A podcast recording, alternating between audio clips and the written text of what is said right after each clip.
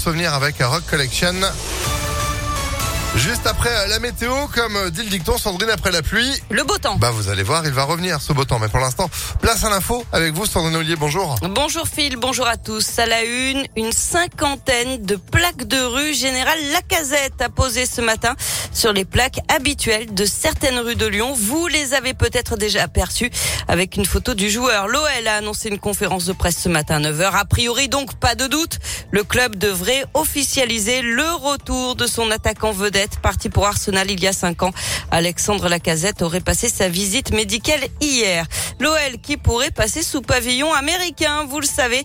Deux partenaires cherchent à vendre leur part qui représente 40% du capital. Un fonds de pension et deux milliardaires, tous américains donc, seraient intéressés.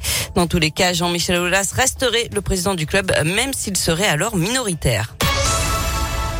L'actualité, c'est aussi cette quarantaine d'interventions des pompiers hier soir dans le sud de l'agglomération lyonnaise après un nouvel orage violent. Ils ont reçu environ 300 appels en quelques heures pour des inondations de caves ou de parking. Il n'y a eu heureusement aucun blessé vont-ils être obligés de retirer leur terrasse? Décision du tribunal de Lyon attendue dans la journée. Les commerçants de la rue Moncé, dans le troisième arrondissement, font de la résistance malgré les travaux qui ont commencé il y a quelques jours. Ils refusent de rentrer leurs tables et leurs chaises alors que la période estivale va commencer. Ils craignent une grande baisse de leur chiffre d'affaires.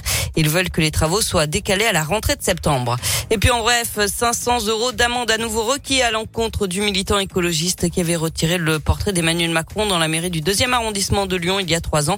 Il était jugé en appel hier. Le tribunal a mis sa décision en délibéré au 6 juillet. La cuisine pour rassembler les peuples et les cultures, c'est le principe, c'est le principe, pardon, du Refugee Food Festival. La septième édition commence aujourd'hui jusqu'au 19 juin à Lyon, de la cantine de quartier au grand restaurant. Huit établissements lyonnais participent au menu des repas préparés à quatre mains par des cuisiniers locaux et des cuisiniers réfugiés. L'objectif, c'est de sensibiliser les Français à l'accueil et l'insertion des réfugiés.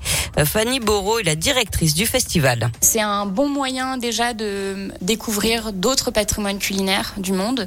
C'est vraiment une découverte en tout cas euh, pour les papilles. Et, euh, et après, je pense que c'est aussi un bon moyen euh, de rencontrer du monde, de s'ouvrir à l'autre. Et je pense qu'aujourd'hui, avec ce qui s'est passé en tout cas en Afghanistan l'été dernier, ce qui se passe actuellement en Ukraine, je pense que c'est encore plus important voilà, de tendre la main vers l'autre et de faciliter l'accueil de personnes qui n'ont pas d'autre choix que de partir en exil. Et le Refugee Food Festival est organisé en marge de la Journée mondiale des réfugiés qui aura lieu le 20 juin. On revient au sport avec du cyclisme et la victoire de Filippo Ganna lors de la quatrième étape du Critérium du Dauphiné. Hier, l'Italien a remporté le contre-la-montre individuel de 32 km entre Montbrison et la bâtie d'Urfé dans la Loire. Le Belge Van Van Aert, euh, Wout Van Aert, pardon, conforte son maillot jaune. 162 km de course au programme aujourd'hui entre Tizy les Bourgs dans le Rhône et Chintré en Saône-et-Loire. Du tennis et un Français qualifié pour les quarts de finale de l'Open Soprasteria à Lyon, Alexandre Muller. Le match de Richard Gasquet, lui, a été décalé aujourd'hui. Cinq autres tricolores seront sur les cours. Eh ben, merci beaucoup, Sandrine. L'infosport aussi à tout moment. ImpactFM.fr et vous de retour à 7h30. À tout à l'heure. C'est la météo, 7h03. Et c'est